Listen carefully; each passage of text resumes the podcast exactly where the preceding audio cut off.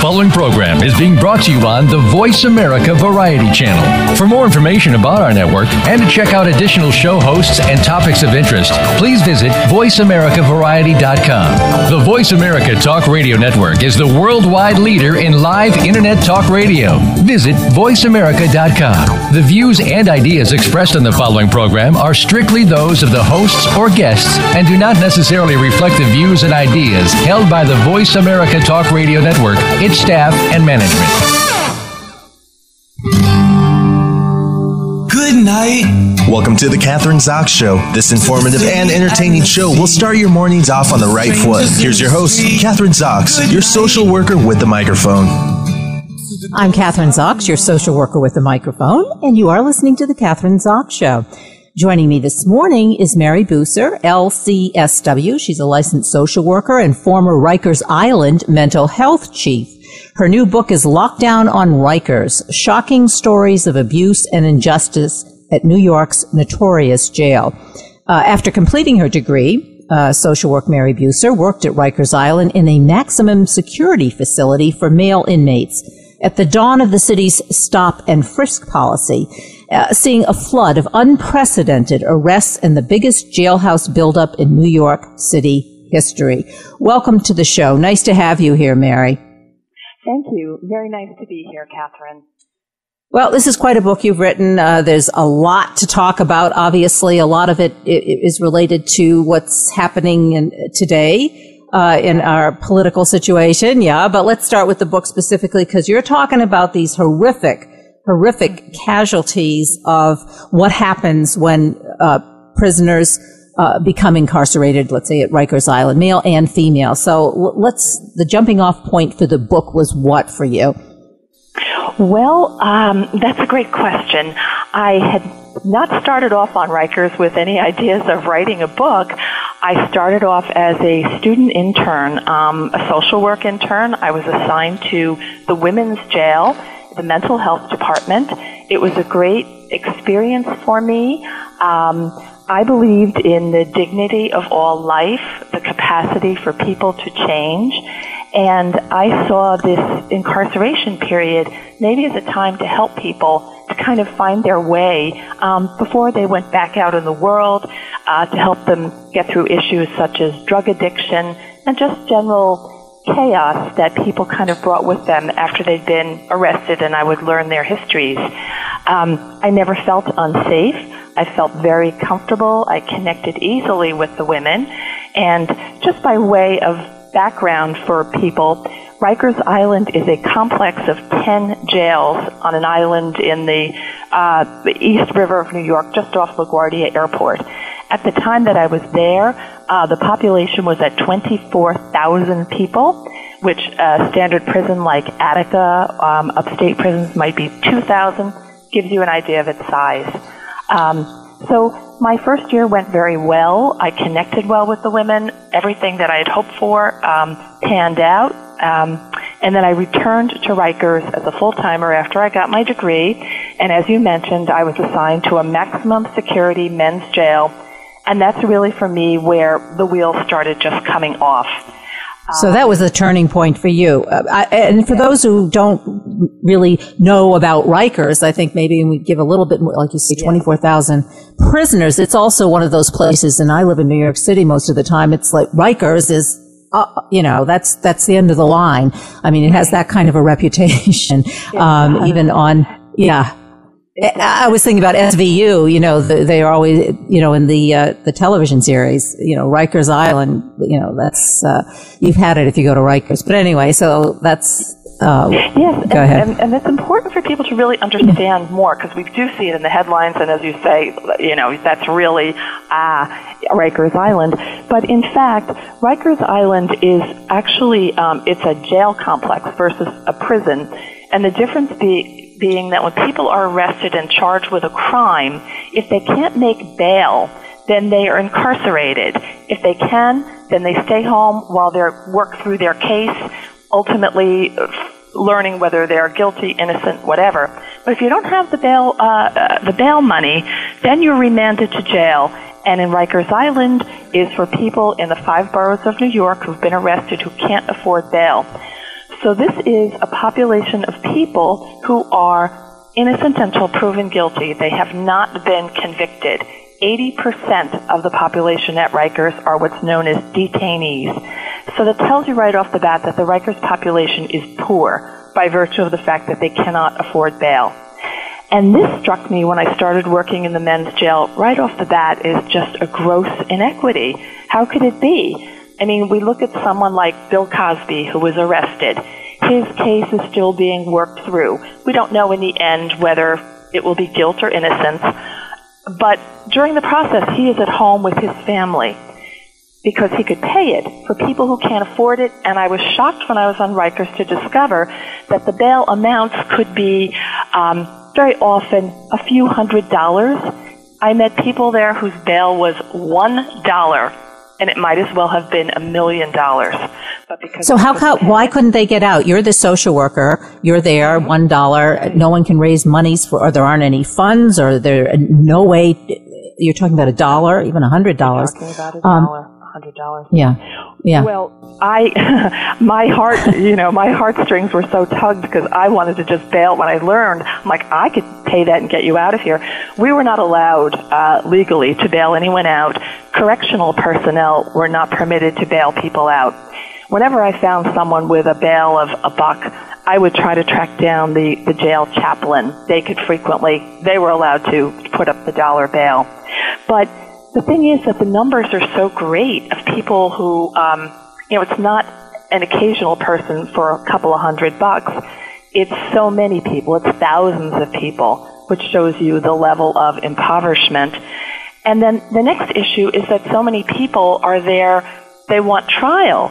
And um, what I discovered uh, after I discovered this unfairness in bail, um, was the wait for a trial could be years and years. And I'll give you a case in point. I think a lot of people are familiar with the story of Kalief Browder, 16 years old, arrested in New York City for swiping a backpack. He did not do it. He said he did not do it. He was in the, the patrol car. The police said, well, just go to the station, get it straightened out. Well, fast forward three years on Rikers Island he waited for his trial, for his day in court. Nothing happened. He refused. They kept offering him plea offers. Say, you did it, you can go home. And he refused. He spent close to two years in solitary confinement. He was beaten, and he refused to say he did something that he did not do.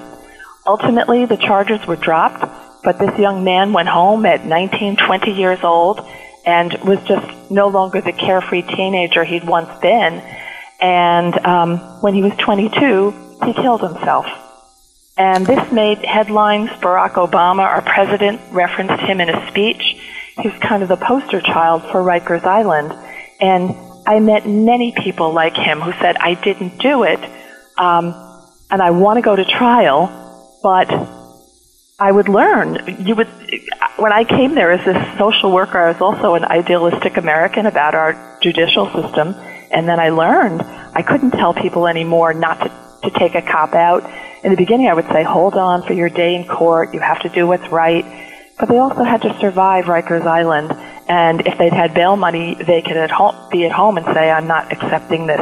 And it became a big arm twist to get people to say that they did things that they may not have done. And it's just so we're talking about thousands and thousands of people every all every day, every year in a system that obviously, as you're describing it, doesn't work. And it seems to me that we're creating more prisoners, even if in the beginning they weren't, they were not uh, people who committed crimes. By the time they get out of there, they're, they are going to be individuals who do commit crimes, just given their experience at Rikers. Why yeah. why do we continue this kind of yeah why are we continuing this kind of incarceration? Yeah. Well i think a lot of, of thank god um, it took me I, after i left rikers and i left when i left rikers i was the acting chief of mental health in the 500 cell solitary confinement unit. And that was really it for me. Um, i just it just became um, a moral dilemma. Um, I was also becoming desensitized. It was. Um, I'll talk a little more, bit more about that. But after I left Rikers, I thought I can't leave here without um, trying to write about it, trying to tell people. And it took me 10 years uh, to get my book published, written and published, because there wasn't much interest or um, sympathy for accused criminals. Everyone just thought, oh, Rikers, you must be terrible if you're there. We're not coddling people, etc. But bit by bit, you know, it, it, this is a humanitarian issue. It, that wall has eroded. A light now is being shown on Rikers and at jails and prisons across the country, and we are starting to see change. The bail issue across the country is starting to be addressed as just this gross unfairness. People get locked up not by virtue of guilt or innocence, but by virtue of money.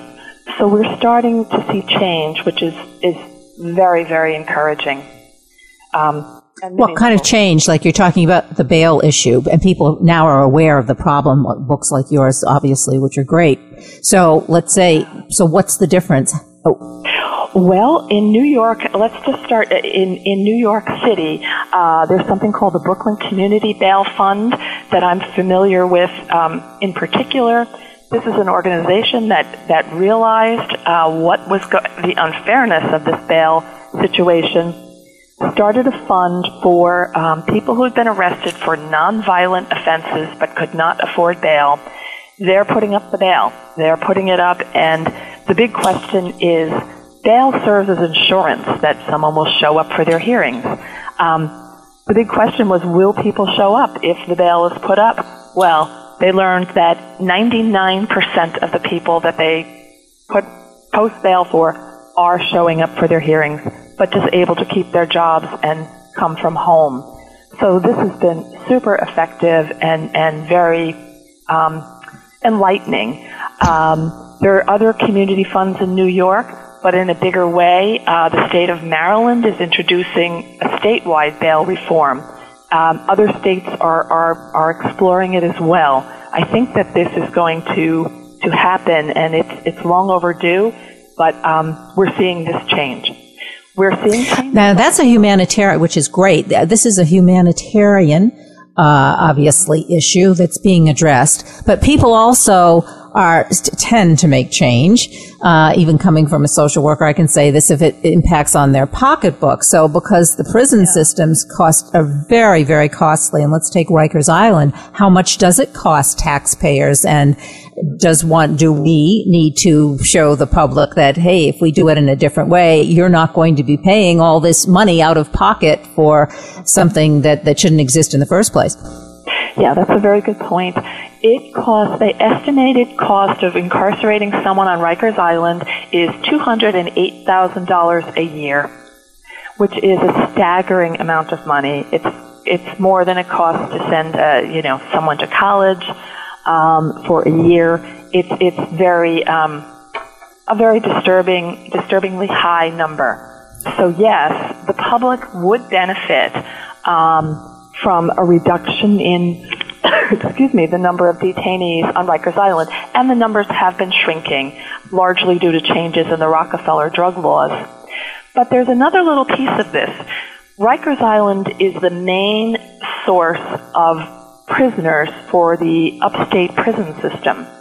And many prisons upstate rely on their prisons for their local economy, for employment in the in the prisons, um, so while you're saving money on one hand, um, if we're really putting this into dollars and cents uh, terms, um, there's going to be with reduced numbers of people being found guilty and going upstate, which is what will happen.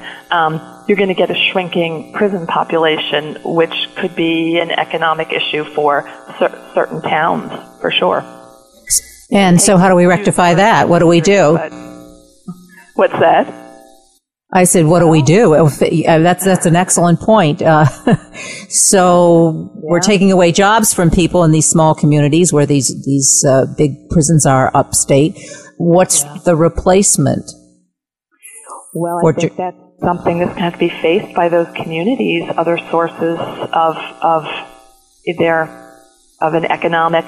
Uh, um, I don't know, um, some other avenues have to be developed but there is an incentive, and I'm not saying that it's conscious, but there is certainly an incentive to um, keep these prisons full. And, um, you know, a lot of, I met a lot of people on Rikers who had been upstate, and they joked. They said that the guards up there would say when they were being released, you know, uh, you all come back now, you know, I need a boat or something, or I need a, you know, a, a nicer vacation next year. As a joke, but we need prisoners here.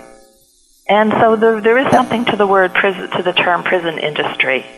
But if it's, um, if it's legitimately um, derived, that's fine. But if it's derived because people are poor and they're out of the gate at the point of arrest on an unfair foot, then that's that's wrong. That can't be.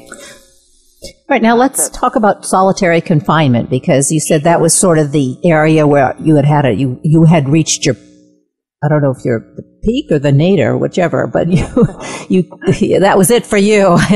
um, and that was it for me. Yeah. Yeah, that was it for you. So let's talk about what is solitary confinement in the context of Rikers Island. Okay. Well. Um, it was a uh, and is a five-story tower, 100 cells on each floor. So it's a 500 cell solitary confinement unit. Um, referred to in the slang for some reason, it was given the name the Bing. So everyone on Rikers knew about the Bing. Um, it is on Rikers the jail within jail. It would be used for um, to handle uh, jailhouse infractions such as fighting, um, disobeying orders, assault on staff. Um, if someone engaged in that type of behavior, they'd get something called a ticket, and the ticket came with it a certain amount of time in the Bing.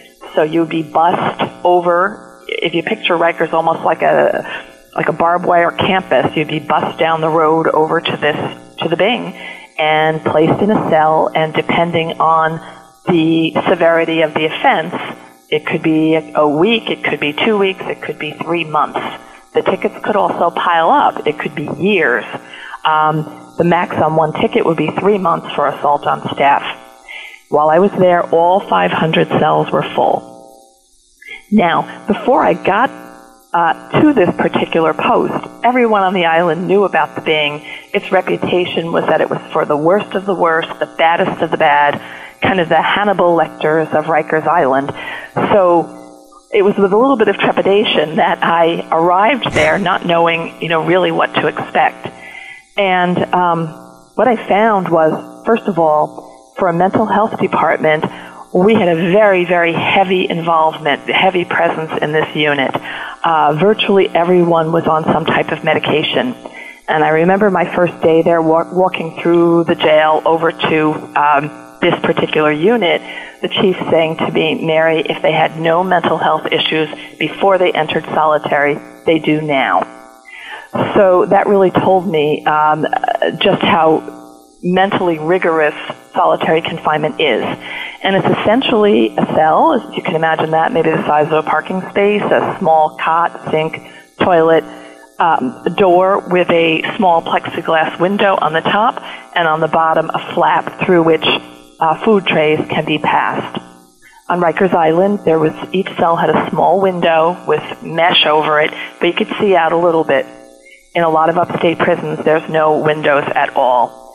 Um, so that was a little bit of something I saw as a positive as I got closer and started to see what this punishment really is. And um, what I found was that people broke down. Uh, they broke down badly. We had a lot of attempted suicides, a lot of self-cutting, uh, feces smearing, head banging. I was called to a cell virtually every single day to assess the mental status of the occupant of the cell. I would be there with our psychiatrist and with a team, whoever was there.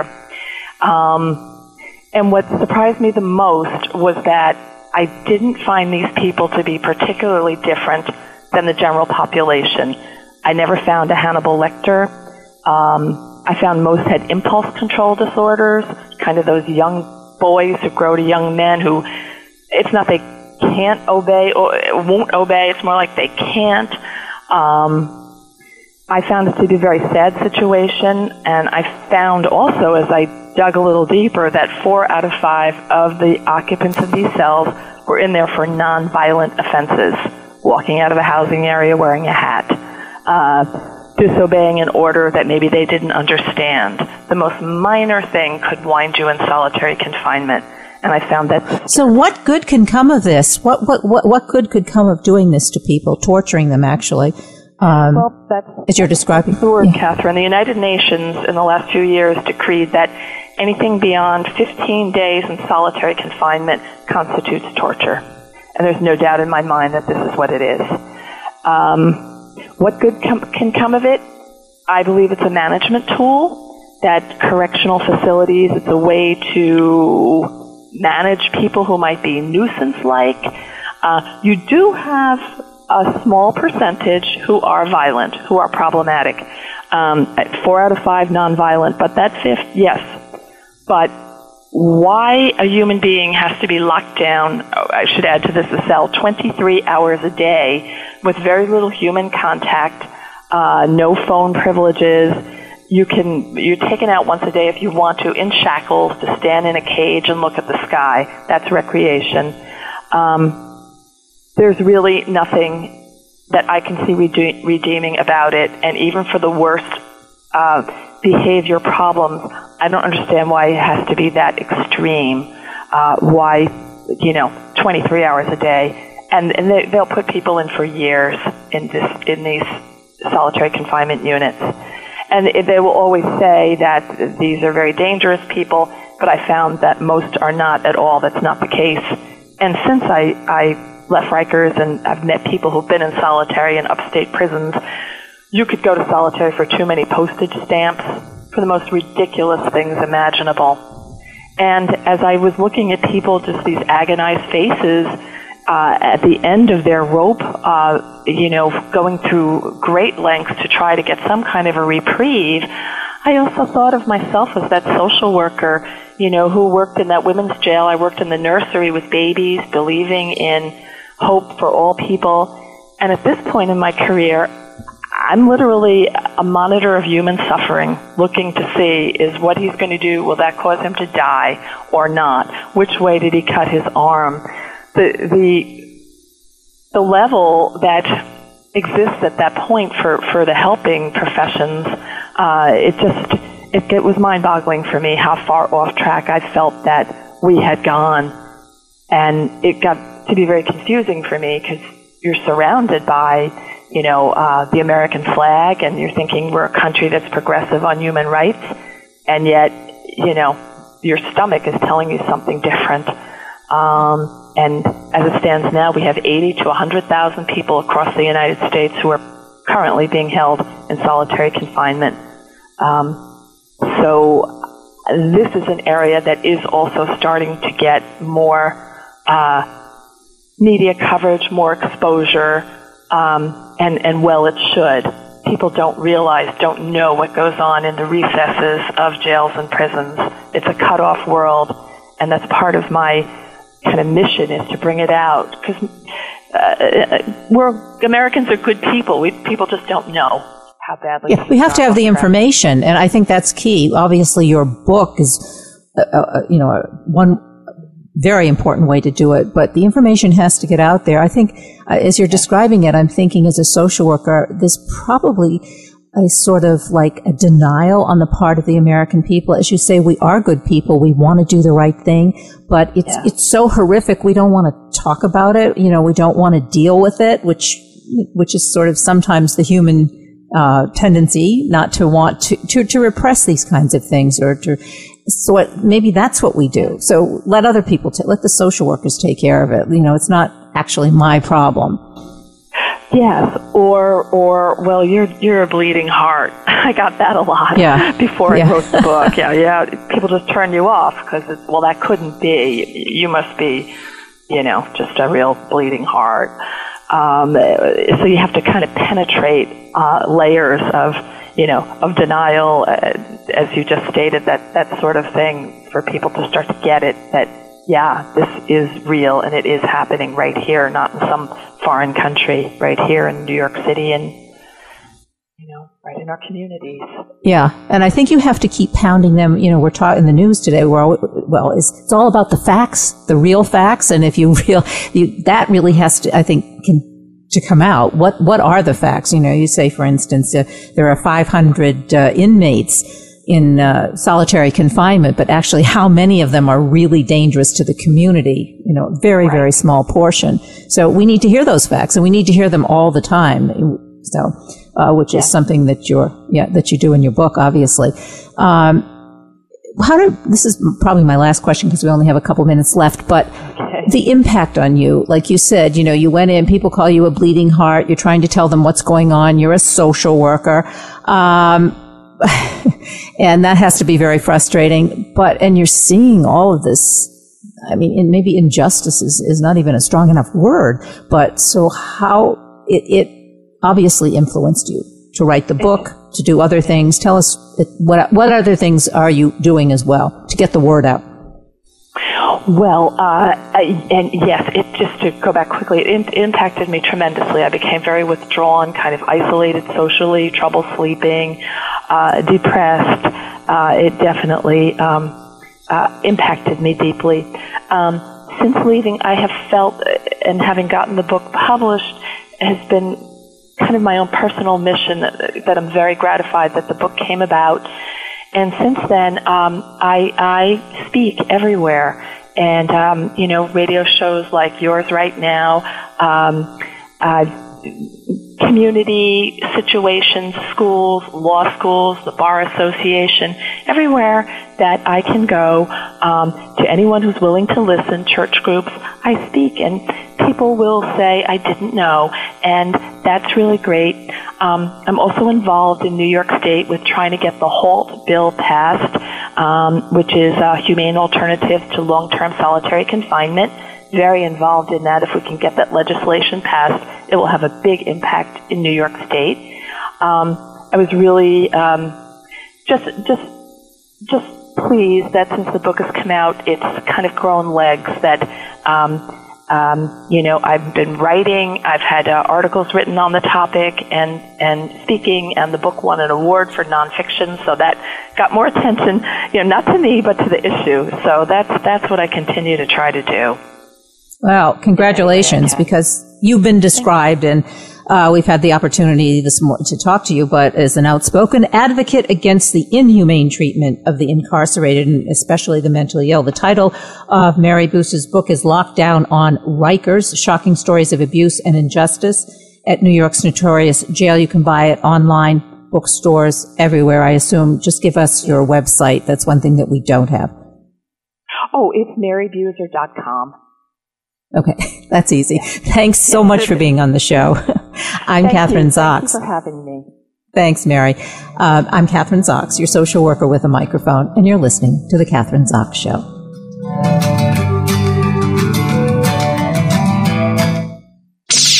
The Internet's number one talk station. Number one talk station. VoiceAmerica.com.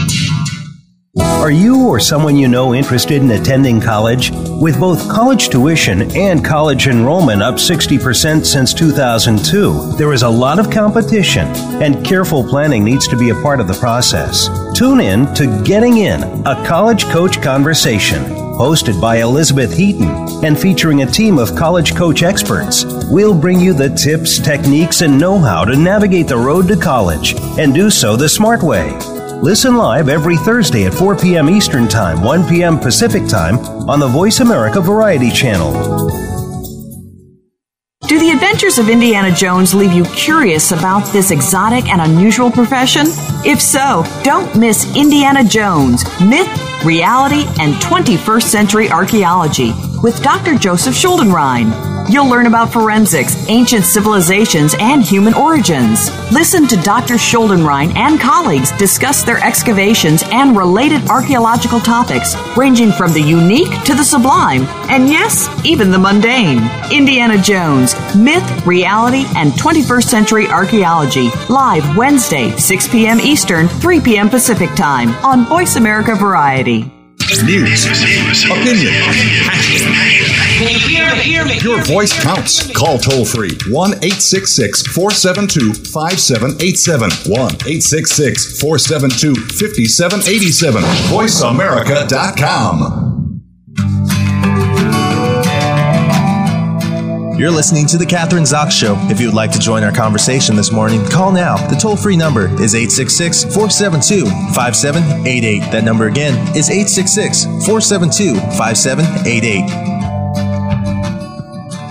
I'm Kathryn Zox, your social worker with a microphone, and you're listening to The Kathryn Zox Show. Uh, joining me is uh, today is Ryan Hreljac. He is founder of Ryan's Well Foundation. The Ryan's Well Foundation's accomplishments started with the passion and courage of one six-year-old boy back in 1998.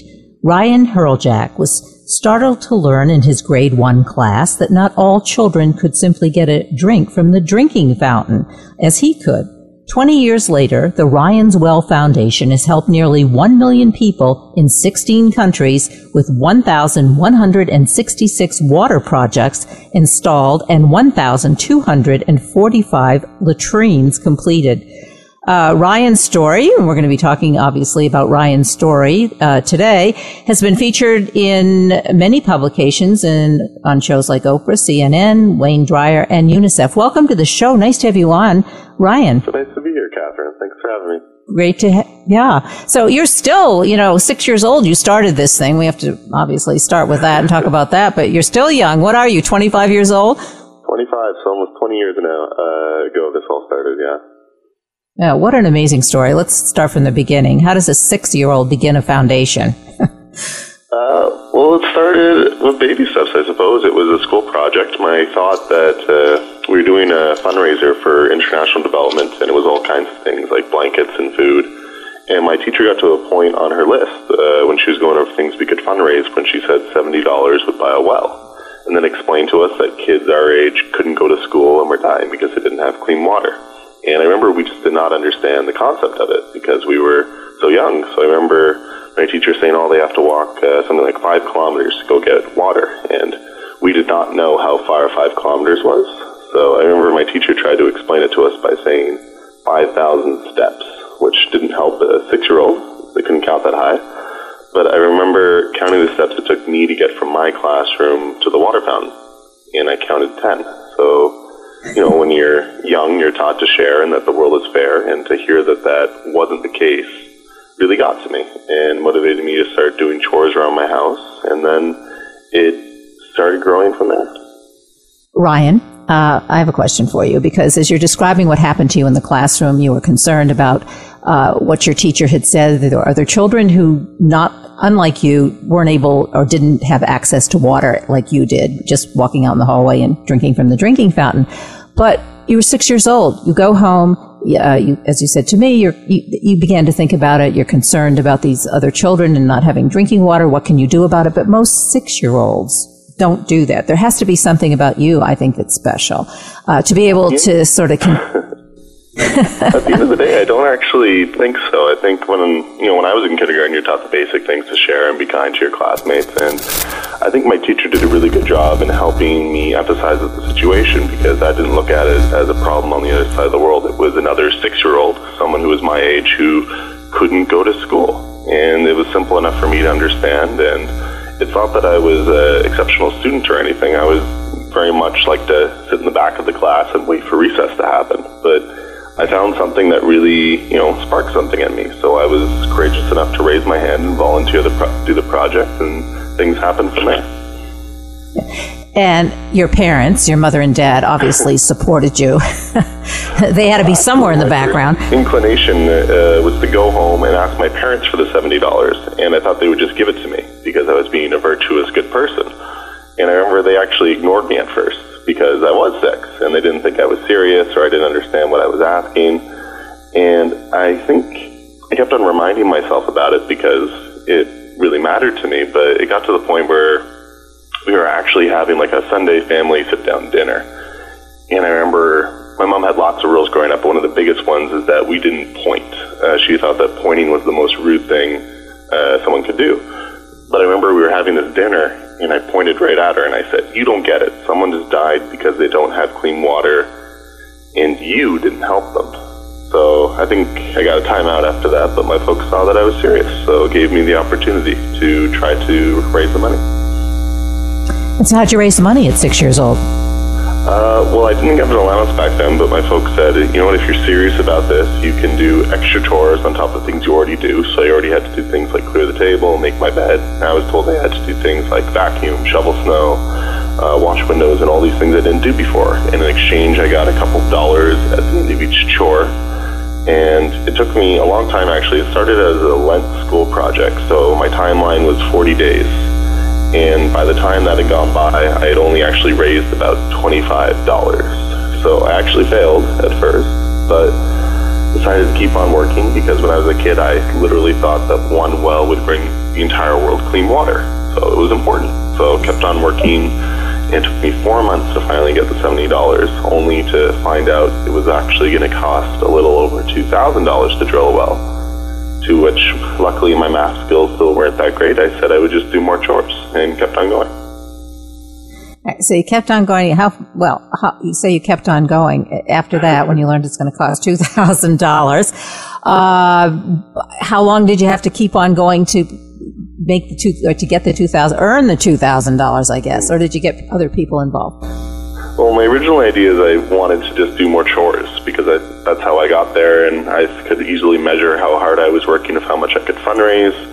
But uh, my parents sat me down and explained to me that if I was going to do this, I was going to expand my comfort zone and have to do things and involve other people. So I started doing chores for my neighbors, and I went back to my classroom and started talking to my friends and trying to get them in, to participate and get involved. To which, at first, it was a hard no uh, you know, when you're a kid or even an adult, things on the other side of the world aren't really the same issue. And even though I was very passionate about the project, it's not the same for everyone. So I remember I had to get a little bit creative. I think for my first uh, fundraiser, I had a Pokemon card fundraiser raffle sale. So something that had nothing to do with what I was trying to do, but it was something that uh, my target audience, my peers, were interested in. So I got a few of my friends involved, and we were able to have a little fundraiser. And then I gave a presentation to my class, and then to the local Rotary Club in my town, and then people who were friends, neighbors, people I didn't even know started coming along the, along with the project. And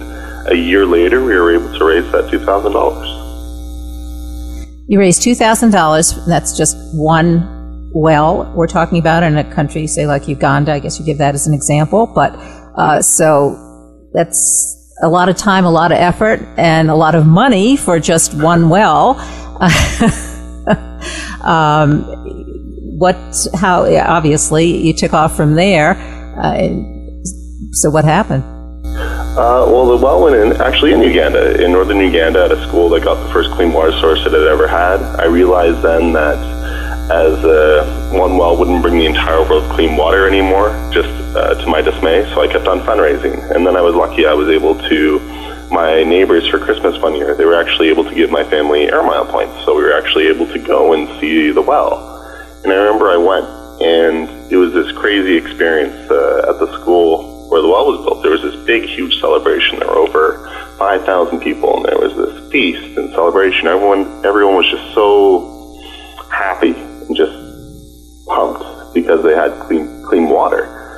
And still today, I don't have a smile that lights up on my face because I can have a shower in the morning or a glass of water. So to see that something that I considered so small, and negligible, have that much of an impact on someone's life where they wanted to celebrate gave me motivation to keep on going.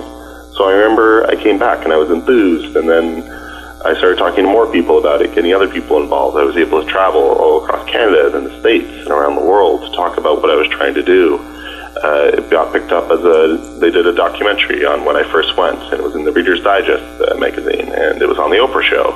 And we got to the point where we were actually able to start the Ryan's Well Foundation. That would have been 16 years ago now, and now we've been able to bring clean water to over 800,000 people. So it's kind of crazy to see where it started, but with uh, a lot of uh, hard work, we were able to get to where we are now. Yeah, I mean, that, it's such an amazing story. As I'm listening to you, obviously, uh, you're the there's you have a charismatic way about you in order to engage people to do this. But well, you have to.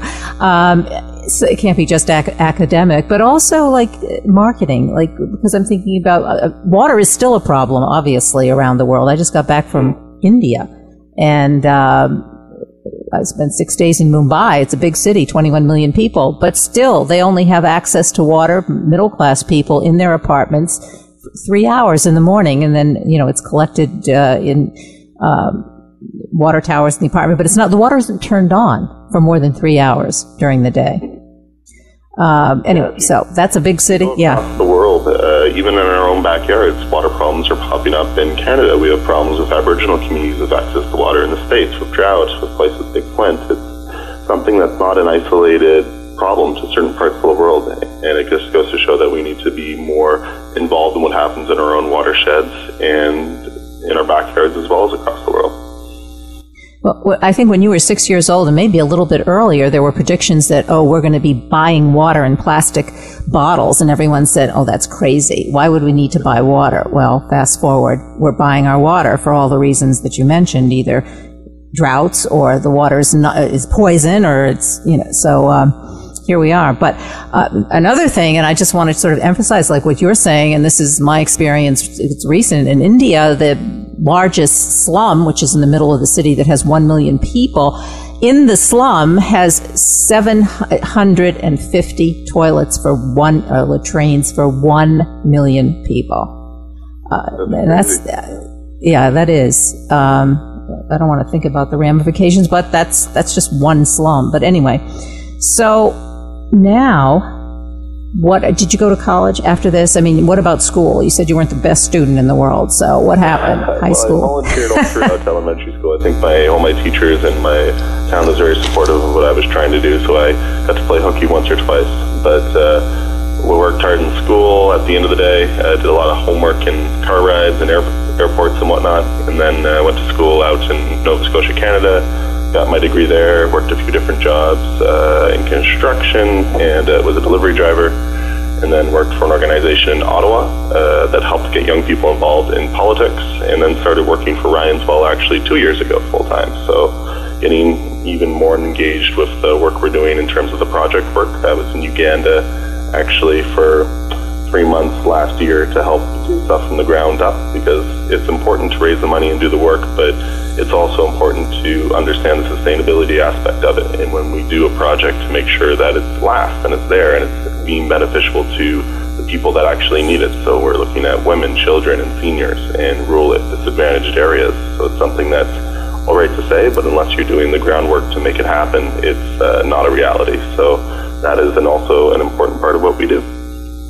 Yeah, I think what you said, sustainability, because yeah, you can get a project off, you can get the funds and, and start the project, but it doesn't, it, it, it doesn't, can't sustain itself for reasons and probably different reasons in different countries. Can you talk about some of the cultural differences in, in terms of, of the projects that you're doing?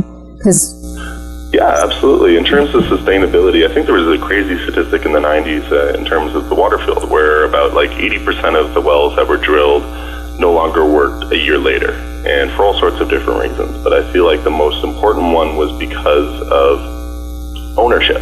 Uh, when we do a project at whatever community, it's important to have leadership from the community because if you have your well on your own property, it's not something that you can just have. You got to take care of it, you have to shock it, you have to participate. So if you have a well that's being shared between 20 households, it gets a little bit more complicated. So it's important to have the community take ownership of the well. So there's someone in charge of the security. They, they have a little the ability to set up bylaws for the well to operate how it's used, who can use it. Sometimes in the communities where we do, do work in, uh, people have a tizzy. So every where I, when I was in Uganda, uh, some bylaws say you have to, as a household, you have to give a thousand shillings a month. So that's about 20 cents. And then that 20 cents will go into a fund, and that fund will replace, you know, nuts and bolts, get brushes to clean and things like that. So it's important to understand that water is a human right, but it also is a responsibility, and you have to make sure that people uh, understand that and have the cap- uh, capability to protect and uh, sustain themselves. Uh, there's another issue, and I've talked to this is related to women actually that young girls for instance because they don't have access to water when they get their periods they can't then they can't go to school they have to stay home. So they they, they miss school it, it impacts on their education it impacts on their work.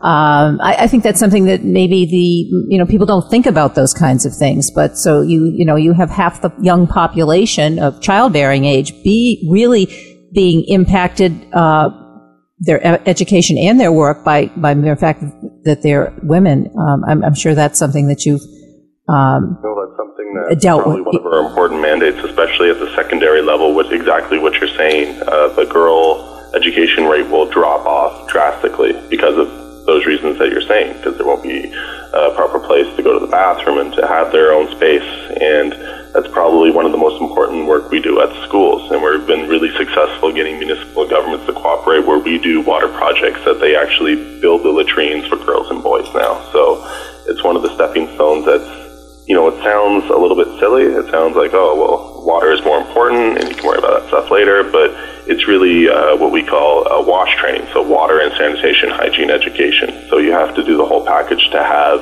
an impact with attendance and for health. So it's incredibly. What kinds of uh, challenges you had in terms of in different communities, let's say, of individuals or you know town governments uh, who don't want you there uh, for whatever reasons? Well, we do work. Uh, we were always wanted by the community, and we work with on the ground with municipal governments who want the work done and have their feet held to their fire a lot, lot better than they used to. So we're able, we're small enough that we can circumvent a lot of the national governments that have a lot of the larger aid uh, watered down and sent to very specific areas. So we've been really lucky in that regard. In terms of a specific basis with each community, I think one thing, important thing to remember is that every community is different. And, you know, you could be one place in Uganda and then go four hours down the road and it's a completely different culture, language, uh, just about everything. So it's important to recognize that it's not necessarily a silver bullet situation. There's not one problem that's going to fix everything. Oh, this is the way to do it. You have to be adaptable and talk to the community and find out their needs. That's one of the main reasons why we set up water committees that can set up their own bylaws for a well, because some what may make sense for one community may not make sense with another. I was at a project of ours that we did uh, 10 years ago that was still working, that was done in a little village that's now more of a town and they were able to do things like start a piggery with the money they were collecting to fix the well because it was doing fine, and they sell water to the prison that's down the road and things like that. And that's not something that you would ever think about originally, but the community knows that, and they're the ones who live in there. So the ability to give them the power to do that is paramount. So what you have to do, and I'm looking at it kind of, I guess, from a social work perspective, but you go into these communities and you have to seek out the leaders, I assume, uh, initially. Um, yeah, absolutely. One of the yeah. key parts of uh, our water committees and picking out leadership and people engaged is uh, where we think is incredibly important is actually to have women in important roles on the community. So particularly being the secretary and the treasurer because the women are the people who manage the household, and you could have a man on there that doesn't know anything about collecting water and stuff like that. So that's probably the most important thing is to have good leadership in the community, and particularly if you have good women leadership in the community who have uh, the expertise to deal with these things. It's incredibly important. Because when you go into, into uh, country, or you visit, or you uh, live in countries, the ones that you describe, uh, that you serve, the you know uh, foundation services, um, and women are the ones who are walking to the to the wells that are five miles away with the with with the you know buckets on their heads or vases, um, not the men. Mm-hmm, absolutely, it's women, children, seniors that have to basically be engaged in this every day, and they're the ones who will be the task of the household. So unless you're getting those people involved in the well itself, in managing it, upkeeping it, then it's not going to have the same impact as if you just get involved with the person who wants their name on something or wants leadership for the sake of leadership. So it's incredibly important. Now let's we have only, we have a few minutes left. Let's get back to the money situation because I know we can go online and you have a great website and people can get involved. uh, yeah, and also can donate. But uh, yeah. where we have our active projects listed. We're trying to fundraise for them right now. We work in Uganda, Kenya, in East Africa, as well as Ghana, Burkina Faso, and Togo in West Africa. And we also have a lot of work in Haiti. And we're only able to do the work we do because of generous donors from Canada, the States, and all around the world who help support our work as we do. Yeah. Uh, do you have any groups, any particular groups who give you large sums of money? Uh, uh I'd say a majority of that you want to tell us it comes from individuals, schools, and churches that support the work we do. We have a couple of larger donors, but at the end of the day, if we had, didn't have those smaller donations, we wouldn't be able to do nearly as much work as we do. So it's they're our key fundraiser. Yeah in, in, terms of fundraising, do you? Uh, I mean, obviously, the internet. Uh, you know, you've been doing this for the past twenty years. I assume with the advent of the internet, and you can get donations online, that must help a great deal. Uh, it's different. No? A lot of the people that are involved with Ryan's Well aren't necessarily anonymous people on the internet, but are people that have been, been involved since the beginning. Like the story was kind of cute when it first started. It was, you know, me trying to do chores around my house to raise enough money for a well, and people bought into that. They thought, oh, if that kid can do it, I can do something too. But since then, it's been 16 years later, and we're still doing all this work. And I think it's because those people see the project work we're trying to do, and the sustainability aspect, and all these different things that we focus incredibly hard on meeting our mission. And so the people that did get involved back then are still involved today. We're able to keep a donor base that's very proud of the work we do. So it's just a matter of getting people, other people engaged and seeing uh, the work we do. Well, you have a track record now, as you say, you have 20 years. You have a track record, and they can see that uh, your projects are sustainable. Um, so, I, what are the goals uh, for from now on? Let's say uh, in, in terms well, of the foundation. Last year for 2016 yeah. and for 2017, we just sorted out all our project work that we're hoping to do with our local on the ground partners, and we're excited. It's a new year, and water is something that's at the forefront of people's minds in terms of something domestically and internationally. And I think people are starting to have an impact uh, no matter where it's an issue. So we're excited to keep on going and help promote water as a human right and a clean resource that everyone should have uh, access to. Yeah, I think we've, at least here in the States, I think we've taken it for granted. I mean, uh, most people, many people, but of course now with all the incidents we've had, uh, uh, in Michigan and, and, and, other states with uh, polluted waters, and here in New York State, certainly. So, you know, it, uh, it's, uh, I guess the importance of your project really becomes illuminated considering what's happening everywhere. We, we only have a minute left, so I'm going to have to, or we're going to have to say goodbye. So give us your website uh, that we can go to to get involved uh, if one wants. Ryan'sWell.ca or just Ryan's Well into Google and you can find us.